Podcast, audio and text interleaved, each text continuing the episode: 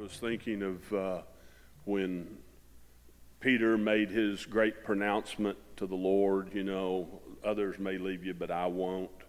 And, you know, he told him, You're going to deny me three times this very night. It had to, it disturbed him, and, but it, as, the, as the verses go on, he immediately says, You know, don't let your hearts be troubled, because I've prepared a place for you.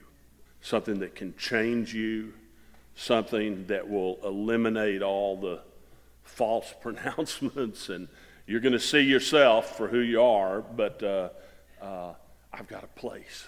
Amen. You can make it.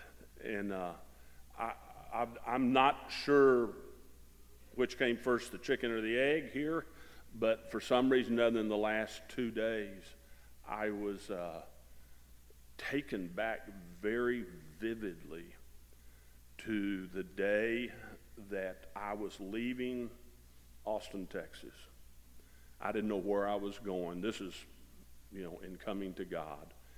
And uh, it was so amazing to me that I went back down to the university one last time. I, I, I don't know where I was headed. I thought I was headed to Canada. I, I it would have been uh, definitely out of the frying pan into the fire type thing. My, my life had been destroyed by my will. And, uh, but I'd come to, to believe that Jesus existed. I've told others I did think he lived on Jupiter, but that's all right, you know. Uh, uh, I did believe him, and, uh, and he was dealing with me. Amen. But just how incredible it was the instant, I mean, I came back down for the last time, and how fragile it all seems that I happened to walk by the person who had started the Hare Krishna temple in Austin that I knew. And yet he was he had a full head of hair and he was down sitting down reading a Bible. And how fragile it was. I could have walked right by. God, how did you do this? How, how did it come to pass that something that has, was a pivot point of my entire life, you know, I'll tell you, I want everybody to know I'm very thankful I'm here today. And just such a fragile tipping point. And yet, in a certain way, like Mark said, it had already been ordained. you know, something had already been set up. And, and it wasn't any sort of great discernment on my part or anything like that it, it, the only thing that I can say that allowed it to be significant, so much so that it drew my attention, is because my will was such an enemy in my life. I hated what I wanted. I'd seen what it had brought. I saw the havoc in other people's life and my own life. And somehow another, it was, in other words, it wasn't some positive skill on my part that made that appointment. it was the fact that something had been broken inside of me that allowed me to do that. And it, it wasn't, of course, I, the, the next night I was in a church speaking in tongues, you know. God, it's unbelievable, you know. Amen. And it wasn't too many years after that that I had a little incident in Atlanta, north of Atlanta. And again, how easy it would have been to have missed the appointment. But it changed my life because it brought me here, you know. And uh, I ran across this is the chicken and the egg thing. I can't remember which came first. I know I felt an incredible God. it's still, it, I've got to say, I'm still a little puzzled by how it happened that I made those connections. As, as willful I'd been, as bull in a china shop that I'd been, you know, nonetheless, God, God led me to the place that He prepared. But I had seen uh, in the news, they're, they're coming, I think this is accurate, they're coming out with a movie um, that's all about the, the, the incredible revival that took place in the late 60s and early 70s, of which I was a part. And uh, it's supposed to be a big movie, big movie stars and everything. And, and uh, I guess the thing that hit me, it, you know, there was, it, it, I think it centers, if I'm not mistaken, in, in what happened in California, the Jesus movement, all that sort of stuff. And, and, and uh, there was this guy, Lonnie Frisbee, that was his real name. And uh, uh, he was apparently incredibly gifted.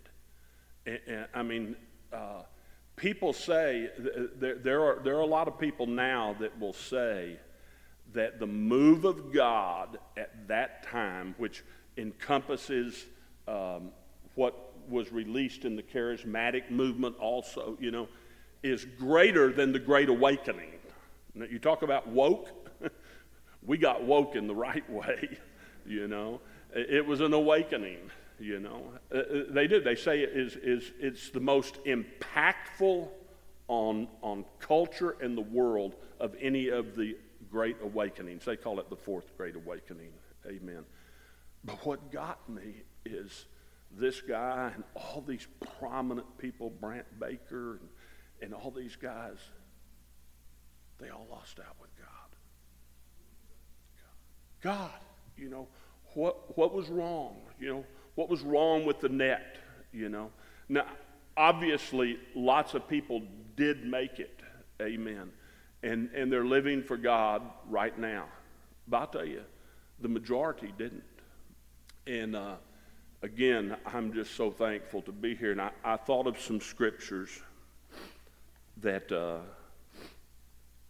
I feel like are significant.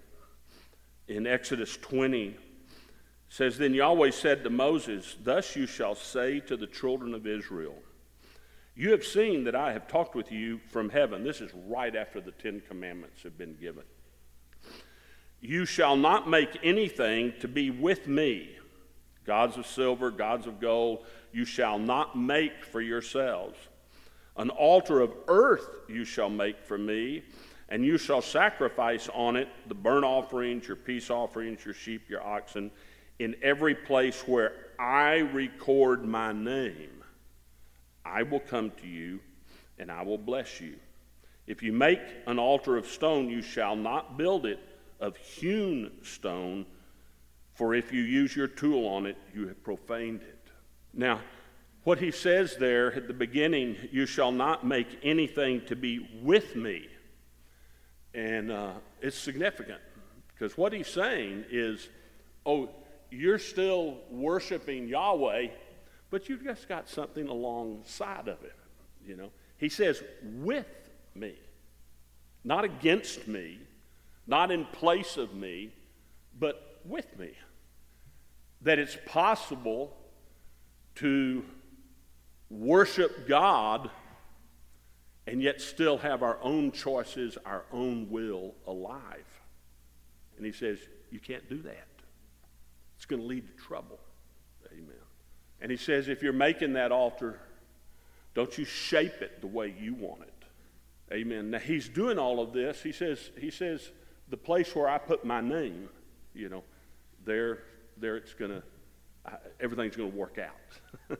you know what I mean? Amen. And over in Leviticus 17, he says, Speak to Aaron, to his sons, and to all the children of Israel, and say to them, This is the thing Yahweh has commanded, saying, Whatever man of the house of Israel who kills an ox or a lamb or a goat in the camp, and it's, it's obvious from the whole context, he's not talking about slaughtering something for dinner, he's talking about slaughtering for sacrifice, some sort of sacred, ritualistic offering. Whoever kills, or in the camp or outside the camp, and does not bring it to the door of the tabernacle of meeting to offer an offering to Yahweh before the tabernacle of the Lord, blood guilt shall be imputed to him. He has shed blood, and this man shall be cut off from among his people. To the end, this is the purpose, that the children of Israel may bring their sacrifices which they offer in the open field, that they may bring them to the Lord at the door of the tabernacle of the meeting. He's bringing restriction and definition to sacrifice. And he's saying, You've got to bring it to this place, the tabernacle, where my name is. Amen. And the priest shall sprinkle the blood, amen, on the altar, amen. And then he says, They shall no more offer their sacrifices to demons. It's like he's saying, if you don't follow this prescription, you're really going to wind up offering your sacrifice to a demon. If it's something that is of our own choosing, even if it's alongside and we're trying to worship Yahweh, it's really the demons. Why? Because what is the very nature of, of the devil? Our will, our choosing. Let's shape this thing the way we want it shaped. you know what I mean?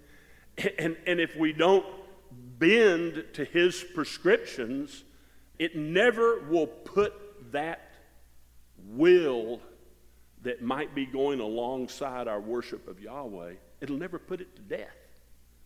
Because there's only one place that he's prepared that's going to allow us to make it all the way to the end. He, before we even knew what to pray for, he has devised a place. It's not specifically geographical, although it is that also, but it's relational. It's being connected into, a, into an altar of sacrifice that we don't shape, that we don't define. And of course, we're familiar with Deuteronomy 12. The first thing he does, he says, You wipe out all these other altars, all these other idols. Wipe them out. Amen. You shall destroy them, he says. You shall not worship Yahweh, your God, with such things. Again, the point is oh, we're, we're worshiping Yahweh. Oh, we're good Christians. We're whatever, you know, but we're doing it our way. We're doing it according to our choice. So he gives the prescription, but you shall seek the place where Yahweh your God chooses. In five different places in, in, the, in the next few verses, he says, the place where Yahweh has chosen. And that word seek is, it, it means to seek carefully. It's not, you know, casually look around. Oh God, where's the place that you've designated for me? God, I don't want to shape the altar of my sacrifice. God, I don't want to, to have my little will worship alongside my desire to worship you. Amen. Where is that perfect place, relational place, where your word will, will, will make me, fashion me into your image? And he goes on, you, you, you know, the, you know the, the, the scriptures, because he says, You shall not at all do as we are doing here today, every man doing what, what is right in his own eyes. And he contrasts that with the the place that God has chosen, a place I'm very thankful for. I'd have no other explanation as to why, after almost 52 years, I stand here knowing I am more excited right now about what God is unfolding than I was 52 years ago. And let me tell you, people who knew me back then, I was pretty excited. For as the body is one and has many members, but all the members of that body, being many, are one body, so also is Christ. Doesn't say he's like it. He says, so also is Christ. The temple, the many membered temple, the only place where we can offer a sacrifice that will divest us of all of these ancillary will worship desires as we cloak ourselves in the fig leaf of worshiping Yahweh, but really have carved out this little place for ourselves. Amen. And he goes on, you know, the scriptures here. Amen. For if the foot should say, Because I'm not the hand, am I not of the body? Is it therefore not of the body? And if the ear say, Oh, you know, man, I really wish I was the eye. Is it so much so that we would leave our place that God prepared for us before the foundation of the world to allow us to discover how to be a perfect expression and, and how to, to of, of His will. Amen. Do you see how just a little desire, you know, oh, I wish I lived in Montana instead of here. I mean, if that's God's will, that's absolutely fabulous, you know. Or, or I wish I was, uh, in, or I wish I was starting my own thing over here, or whatever. Or I wish I uh, had this place in the Bible. Whatever it is, all of that type of thing keeps our will alive. But God has designated a place. And I believe that that revelation that Brother Blair brought to us and honed and established, and, and the Word was made flesh amongst us, is the distinction between what happened in the most, they say, the, the greatest awakening there ever was, and what's happening. Amen. Now, God has set the members each one of them in the body just as he pleased.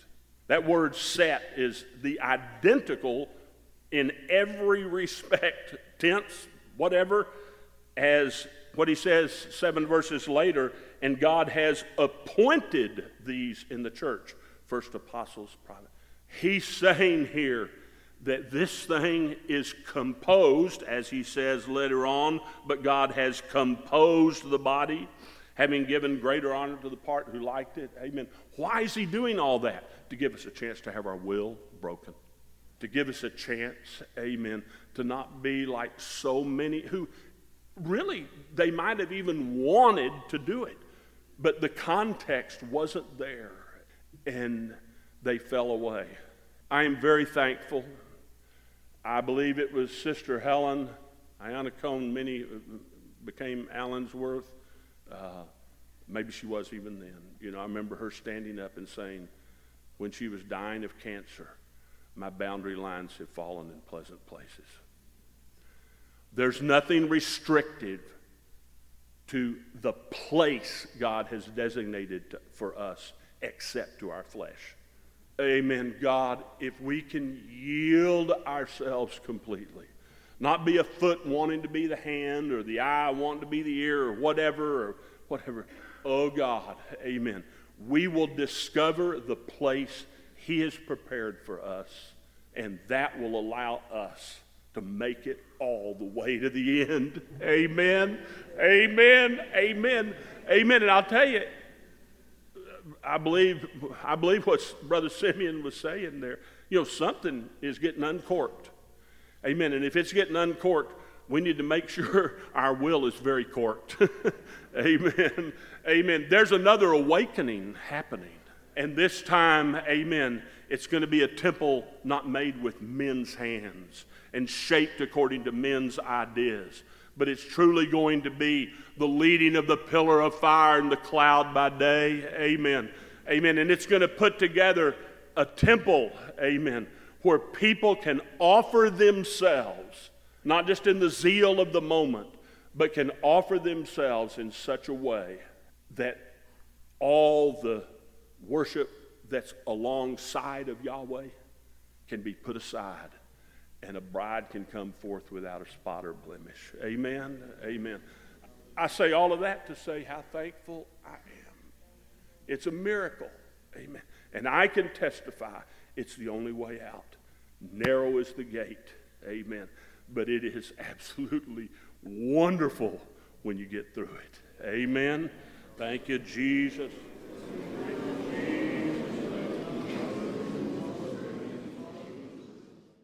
I immediately thought of Jesus when he commented at length on the ministry of John the Baptist.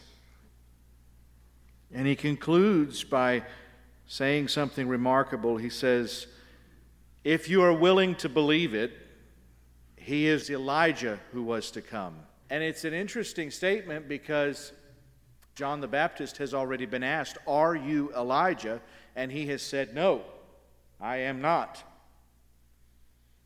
So we either have a contradiction in Scripture or we have a nuance and an interpretation that's pretty profound.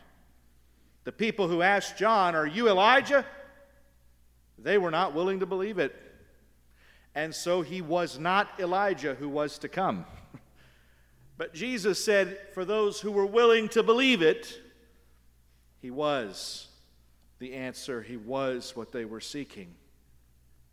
And I think that every prophetic utterance is kind of like that. John the Baptist was a prophet, but every prophetic utterance that is truly from God is kind of like that. It can be as nothing to you, or it can be as the answer that you have been seeking. And I sit here, and I do this often, but I sit here in the richness of God's Word, and I'm amazed at the precision at which God is already speaking through the sister who testified and just what Brother Howard shared. What, each one, there is such a provision, there is such a precision to God's Word. I don't want any preconception to be in my mind that would prevent me from receiving, from believing, and therefore receiving the promise that was to come. Maybe we even just tarry in the Spirit for a minute and just ask the Lord, God, help me to hear if you're speaking something right now. If God is in fact telling us something, you say to yourself, But I already know that and I already believe it. Then why is He saying it to us? Must be because there's something we don't know and we don't believe, at least on the level that He would have us know it and have us believe it. I remember standing here at this same lectern um, in 2009. And I guess that was 14 years ago now. And I remember having a youth meeting. And I don't remember what it was about, somebody might, but I remember that in 2009, this spirit of, of prophetic promise came upon us that we were supposed to pray in the spirit that God would open a door in Israel. It was not what the meeting was about at all. It was a youth meeting. And we began to intercede. I don't remember the details of the meeting. Somebody stood up right over here and testified something, and I don't and I remember speaking that and us praying. That memory came back to me with poignancy this past week. And it just dawned on me oh God, you answered that prayer. And it dawned on me, oh God, we entered in to something that night that others had begun before our time. But we entered into something that played a role in releasing a miracle on the earth.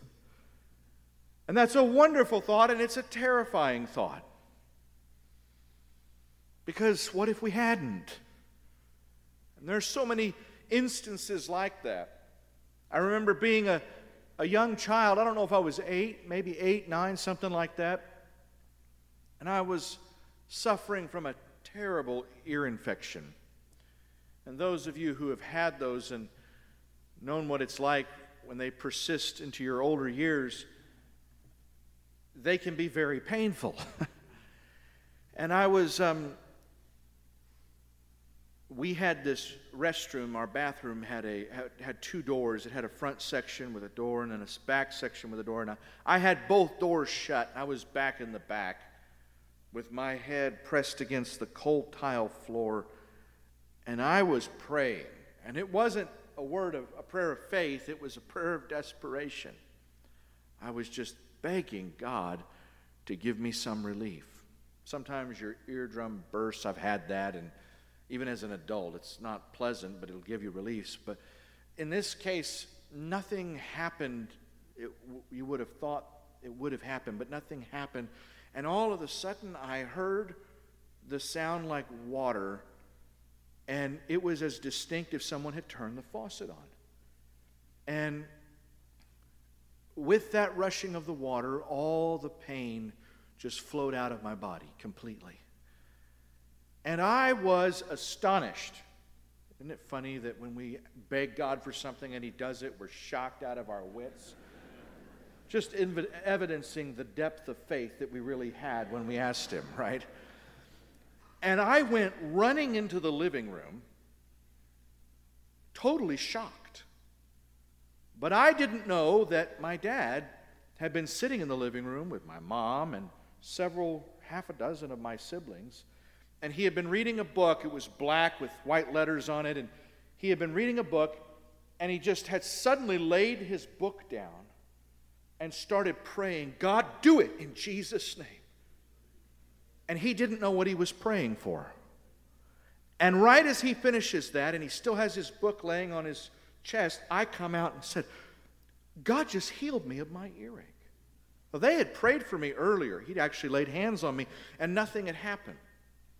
But he entered into something he didn't even know what he was doing. Now, the next time I got a terrible earache, it was more than a year later. I remember I was laying uh, prone on, on my bed, my ear up. It was the same sort of thing. He came in, and because of the last time, I had a different level of faith. He was wearing a white and black checkered shirt that day. He laid his hand on my ear. Just the warm hand sometimes helped. But he laid his hand on my ear, and I believed. And I was instantly healed again. See, I was too young to let my pride and my analysis get in the way of God's grace. That's where God wants us to be. Amen. But that is the same thing as was happening in the youth meeting, the first story I told. God dares us to enter in to grace releasing power, grace releasing movement that we don't know where it's going to end up, who it's going toward. That's how Jesus described the kingdom of God. You say, no, no, no. Asi, that's how he described the coming of the Holy Spirit. Mm-hmm. The kingdom of God. to a man who was seeking the kingdom, he pointed him toward the Spirit. And to this man, Christ's depiction was not a promise. It was not hopeful. It was distasteful. Nicodemus has the distinction, unlike the disciples, he has the distinction of being the first one to get the clearest depiction of what is to come. And when he gets it, he doesn't like it. He is distastefully put off. Blah. That doesn't sound nice at all. That's a picture of what the will worshiper feels when God invites them to participate in a realm where they don't reign as king. He told Nicodemus, who was coming seeking the kingdom, that he needed the Spirit. And that the exciting thing about the Spirit is it doesn't involve you in its processes. Well, it involves you, but it doesn't involve your knowledge, it doesn't involve your understanding. It just involves your complete surrender and participation. When Nicodemus says, How can I be born again? He says, Well, it's like the wind. You don't know where it's coming from, and you don't know where it's going, but you hear its sound. So it is with everyone who is born of the Spirit. Nicodemus, this is great. God's going to do something in your life, and you're not going to know where it's going. Ugh. And you're not going to know where it's coming from. Ugh. You're kidding. See, there's a little deranged control freak inside of every one of us. And we want Christianity, we want faith, we want grace, we want change, we want God, so long as we can incorporate Him into our control freakism. But when He stands at the door and says, Good news, guys, you're going to completely lose control. Oh, I think I'd rather not, thank you. We start backpedaling. The only reason you could do that is if you trust the character of the one taking control. The one taking control. And the only reason you could do that is if you sense the presence of the one whose character you trust. You see, even in this meeting, we can process grace wrongly. We can process grace wrongly. Brother Howard is speaking to us what I believe is the uh, flip side of the burden I came with. Brother Howard is saying, don't decide how you'll serve. Don't choose how you'll sacrifice. Don't decide what you'll do. Let God decide, right? That kind of sounds a little bit like you won't know where it's coming from and you won't know where it's going because you won't be in control anymore. But God will be in control. I came with the idea don't decide from whom you'll receive. I was thinking about it last couple weeks, shared some with the young people, but I was thinking about how easy it is for us to get pitiful in the house of plenty. Have you ever been pitiful in the house of plenty? Picture this scene of, you know, I don't know, Christmas days spread on the table, right? I mean, piles of food, prepared meats, pastries enough to make us all gain 50 pounds in an afternoon, and just heaps. And this poor, emaciated person sitting in the corner, I am so hungry. Most of the feast goers would do a double take. Poor you. Um, there is some food out if, uh, if you're serious about that. Um, it, it, there's an irony to it, right? And yet the Bible shows us that we can be those people. That's why Paul uses phrases like to the Corinthians. He tells them the carnal man cannot discern the things of the Spirit of God, for they are foolishness to him. They're spiritually discerned. And he says, he goes on and he says, I want you to know the things freely given you by God. I've quoted this scripture a lot, but they've already got it. They've already got these gifts from God, but Paul wants them to know what they've got. Somehow they're in possession of powers they don't utilize. They're in possession of answers they don't realize. they're acting pitiful in the house of plenty. Amen? And of course, that takes us to 1 Peter 4, where he says, Each of you should use whatever gift you have received to minister the grace of God in its various forms. I put various in italics. Does the Bible teach us that we can curate the channels of grace that we want to open and shut down all the channels that we'd rather not get from. Is that, is that possible for us? You see, we sing this song, Gabe sings it. Your grace is enough. And what's the next line? All that I need, right? You know how it was originally written? There's only one word that we changed. Some songs get a lot more than that, but there's only one word that we changed in that song. And what's the word?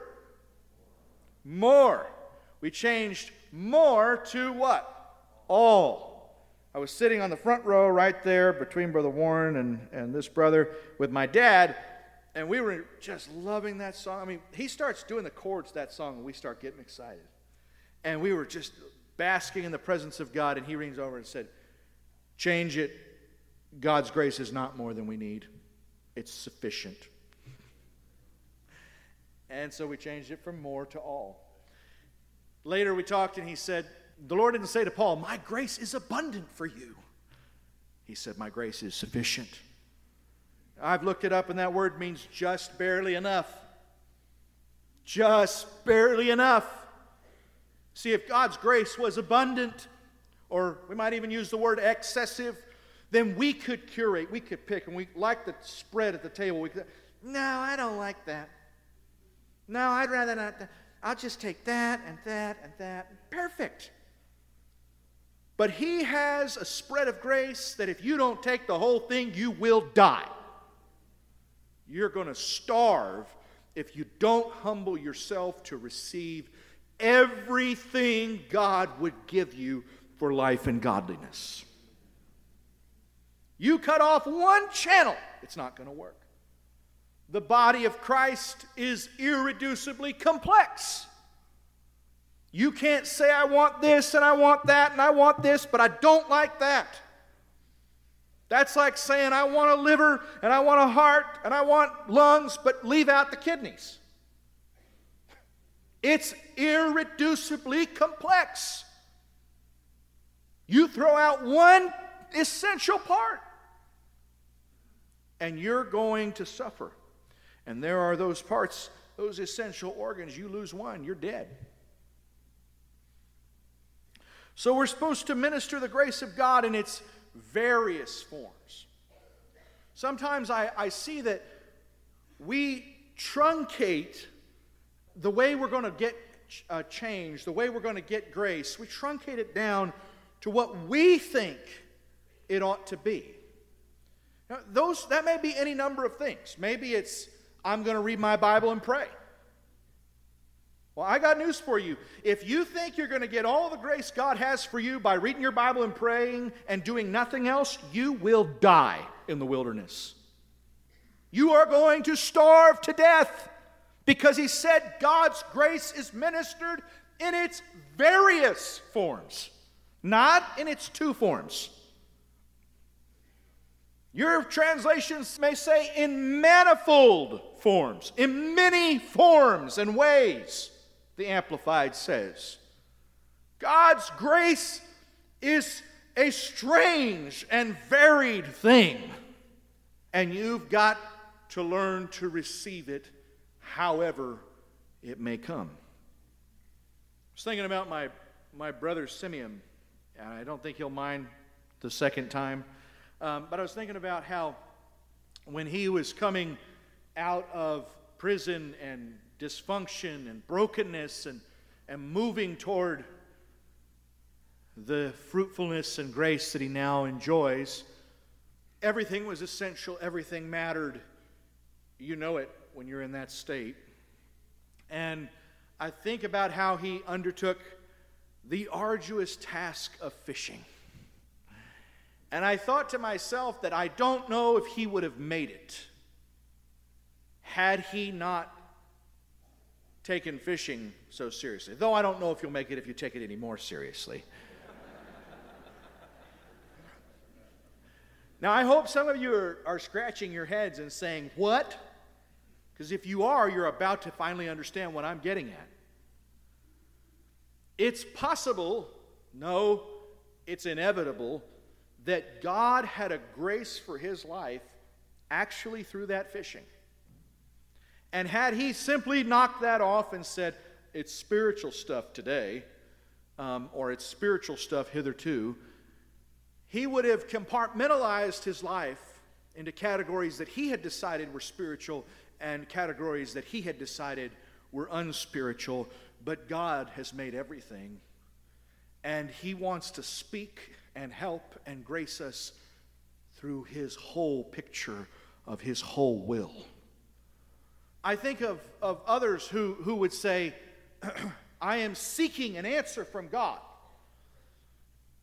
But they would say, I am going to pray, I'm going to fast, and I'm going to pray, and that's all I'm going to do until I get an answer. You know, I have seen fasting be one of the purest forms of arrogant rebellion imaginable to man. Mm-hmm. I've even seen a certain kind of prayer be an expression of disobedience to God. It's the truth. It's the truth. That's why Isaiah or the Lord could say through Isaiah, You're not fasting the fast that I chose, but you're fasting the fast that you chose. This is the one I chose that you would fast from your will, I'm paraphrasing, and do what I've told you to do. You see, God's told them to do something. They don't want to do it, but they're willing to do something more extreme against their flesh because in that they can look more spiritual and holy. God doesn't care a lick about how you look, He wants you to obey, He wants you to do what He's told you to do. Thank you, Jesus. Uh, didn't Jesus say about their prayers? He said, um, when you pray, don't babble on and on as the Gentiles do. They think their prayers are answered merely by repeating their words again and again and again. So they, they had gone to a certain kind of prayer that was actually more abundant, more excessive. But it wasn't what God had required. This is what Isaiah is also saying, or the Lord through Isaiah, when he says, The sacrifices that you offer are terrible to me. He said, He who offers grain is like he who offers swine blood, and he who offers a lamb like one who breaks a dog's neck, and he who offers a bull like one who murders a man, because they have chosen their own way. It's the same exact concept. So, there's this dynamic, even in spirituality, even in the things of God, where we're constantly trying to tell God what we need and how we're going to get it. This is a damnation. This is a snare, a trap where the, the, the devil and pride have collaborated to create. And you're not going to get the grace of God until you break out of it. And you say, I will receive from whomever you send. I will hear if just you speak, no matter who from. You remember that Brother Zach's turnaround came as he has testified as he was leaving a bookstore and seeing a man in tights and no shirt crumpled on the side of the street and feeling an impulse to speak to him, disobeying that impulse, and hearing God rebuke him. And the change was disallowing himself the arrogant luxury of curating what he would and wouldn't obey of God's word. Think about the ways God speaks in the Bible. We're told that the heavens declare the glory of God and the firmaments tell of his handiwork. That means the heavens are talking to you. Are you listening? Do you think God is speaking from the heavens amiss? Or is there a grace? Faith comes by hearing, and hearing by the word of God. But day unto day pours forth speech, and night unto night reveals knowledge. Can you make it without a humility to look at nature differently? Because there is a word coming to you through that. Can you make it without that word? I don't think we can. I don't think we can. Paul says that God's invisible attributes and his eternal and divine power can be clearly seen in the creation that he has made. God is proving something to you about himself in the flowers that he has formed, in, the trees, in the rivers, in the sounds of the wind, and the birds overhead.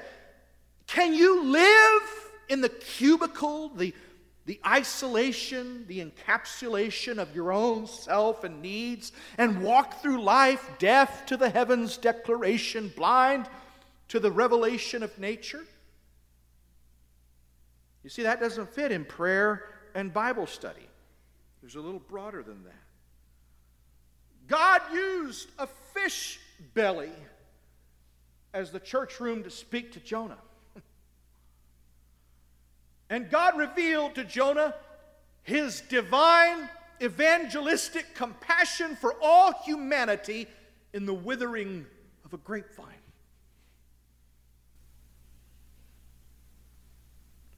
God spoke to Balaam through a Gihon donkey.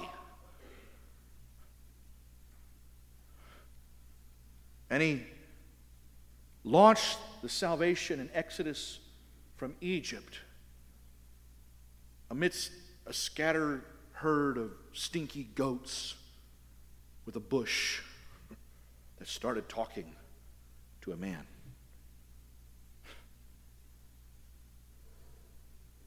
I'm trying to show you that God's grace comes in various forms. And we've got to we got to humble down and open our eyes. We got to believe that a, an answer might hide in a bush that grace might still emerge in the belly of hell or the guts of a fish. God spoke to Samson from the rotting corpse of a dead lion. Out of the eater came something to eat, and out of the strong came something sweet. And he spoke to Ezekiel in the way that he cooked a piece of bread over animal dung.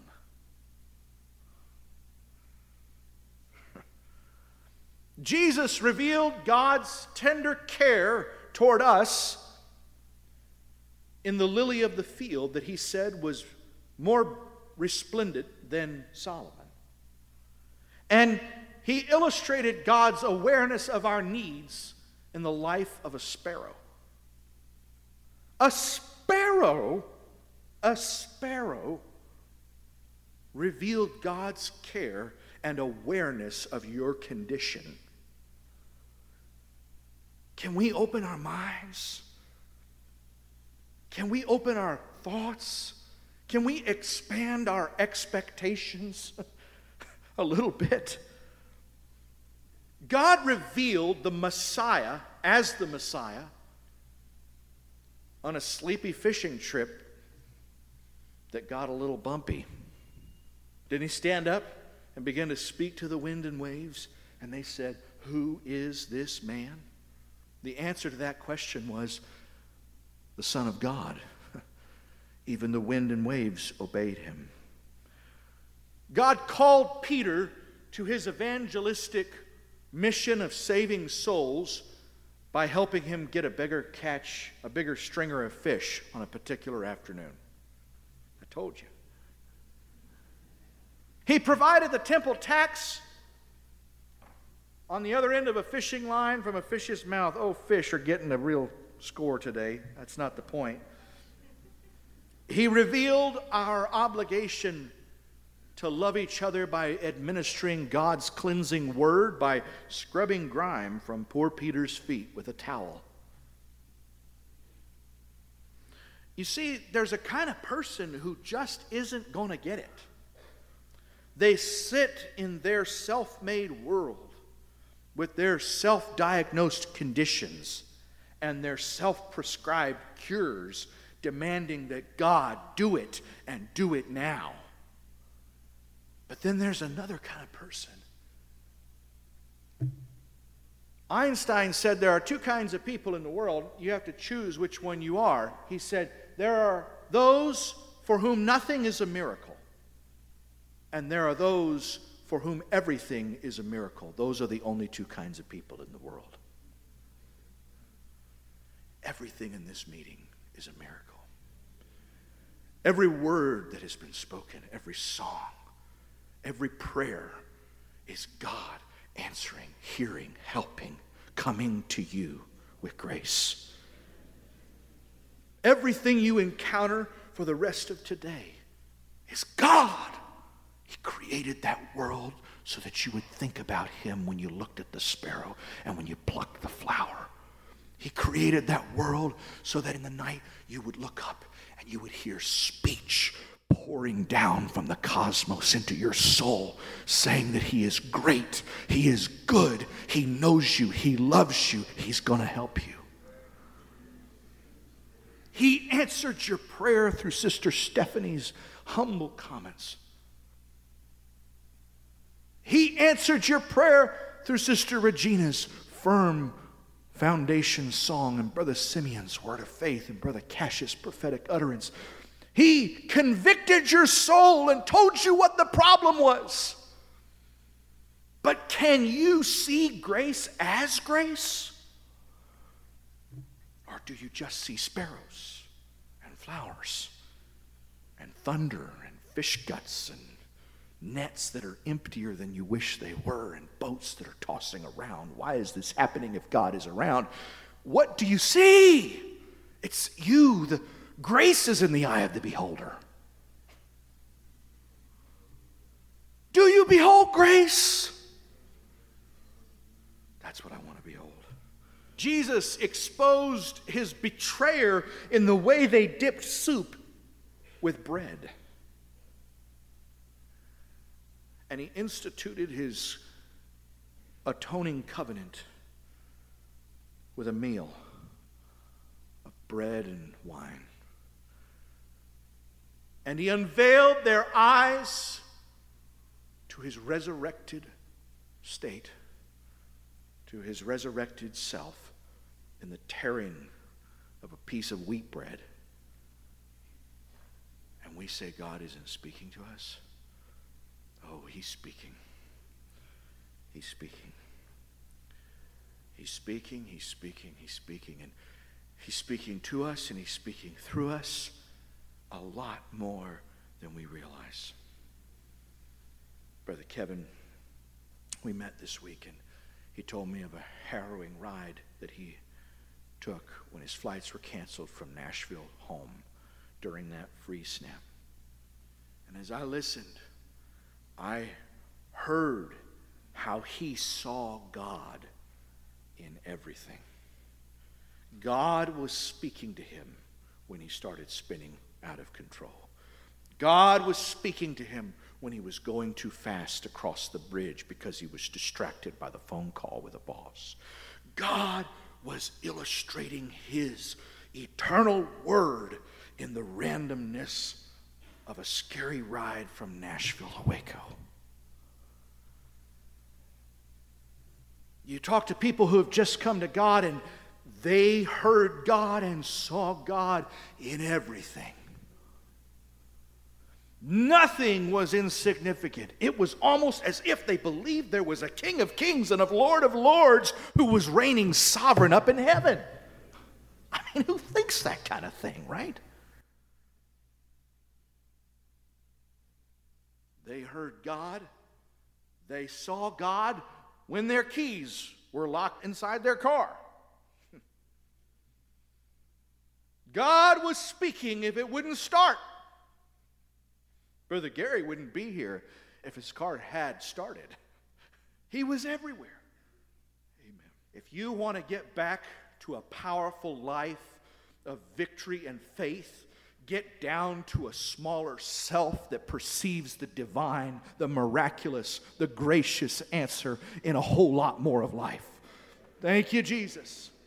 I remember thinking back on my life and the sequences that had led to my conversion and asking myself stupid, crazy questions like if I hadn't started milking, would I have had this conversation? And if I hadn't had that conversation, would I have had this prayer? And if I hadn't had that prayer, would I have given my life to God? I started asking crazy questions like that, but it's not crazy. He has appointed the bounds of our habitation and the exact places of our dwelling, so that we would seek after him and find him. Though he's not far from any one of us, for in him we live, we move, and we have our being. Some of us just wake up to it. Well, don't go back to sleep to the grace that once roused your soul from that slumber of death Hallelujah. Live a life that wonders if God is speaking. Somebody gives you a good deal on a car, you, you, you have some fortunate thing happen. Ask yourself, God, is there a purpose behind this? Could I miss it? What do you imagine, Lord? That's what it means. It's like so much more than. Sometimes we enter into things and we are the player and God's using us and we think that we're just the sparrow and we are, but He uses sparrows, so who cares, right? Maybe we're even the donkey, who He uses donkeys too, so who cares, right? Remember the story of, of the woman with the alabaster jar and how she came in, and this apparently was happening very near to the end because when she broke the jar and, and poured it on his feet, she thought she was coming to get help for her big problems. But he causes all things to work together for the good. That means he takes your problems when they turn toward repentance and he, they actually start working in your favor. if you love God and answer the call of his purpose. Amen. So he causes it all to synchronize and harmonize and advance his design. God doesn't undo the past, he, he doesn't erase the past, but he changes it based on the attitude we have about it. And it changes from one substance to another. It changes from, oh no, that's a dead tree that was once growing in my life, to, oh yes, now that's fuel for a fire that is moving me toward God's purpose. You see how even a dead tree takes on a new form, doesn't it? We could cry over every tree that dies until winter. and then we bless God for the trees that die that now keep us from freezing to death in these temperatures. That's how God changes what is unchangeable. He changes it based on our attitude toward Him. So the woman comes in thinking she's coming for her problem, and she was. But she was synchronizing, harmonizing, moving with grace. And so it wasn't just her need that was met. Listen to how Jesus felt about her behavior. The Pharisee Simon, who's also a leper, poor fellow, um, he is disgusted. And so he says, You know, this is distasteful. We don't like this. Don't let this happen. I mean, that's his feeling anyway. He's kind of like Nicodemus in that.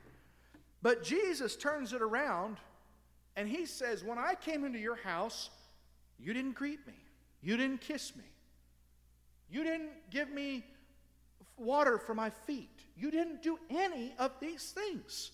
But he said, She has done all of these things. So she thought she was coming for her need, and she was. And her need was met. But she was also coming with a grace. That's the crazy thing of how failures turn to wood. And you see what I'm saying? That how many of us have seen people come from the world, those from Chalice or others recently, Brother Michael or Simeon, and they're coming feeling like, how can I ever be worthy? I mean, they're so focused on their problems, their brokenness, they need healing, they need help. They're coming, how could I ever be worthy? But what's happening on the body's end is the same thing Jesus was feeling toward that woman. We're feeling like we were kissed, we were cleansed, we were helped. He said, She has anointed my body for burial. There was a grace that was going to come to his life. Peter didn't bring it. John, James didn't bring it. His mother didn't bring it. Simon the Pharisee didn't bring it.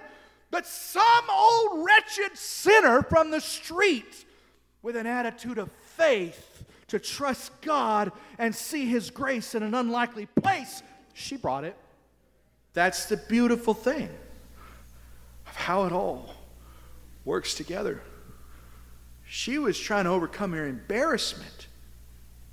She didn't realize that God was actually going to use the very thing she was afraid of doing because it was so nasty and embarrassing. That was actually going to be the most palpable preparation grace for what he was about to face. Do you see it? You know, something happened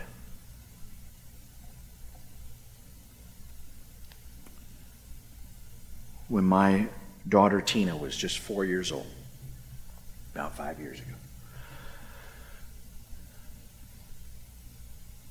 Granddaddy came home from a meeting and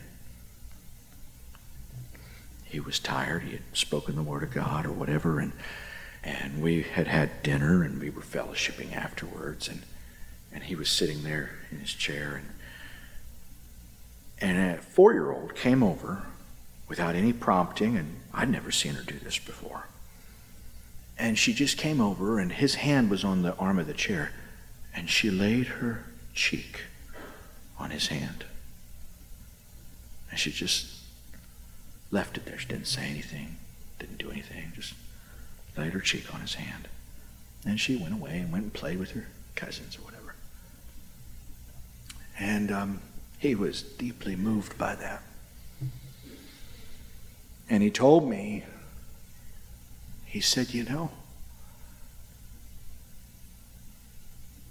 God will sometimes minister a grace through someone who's willing to be transparent to a certain kind of childlike affection.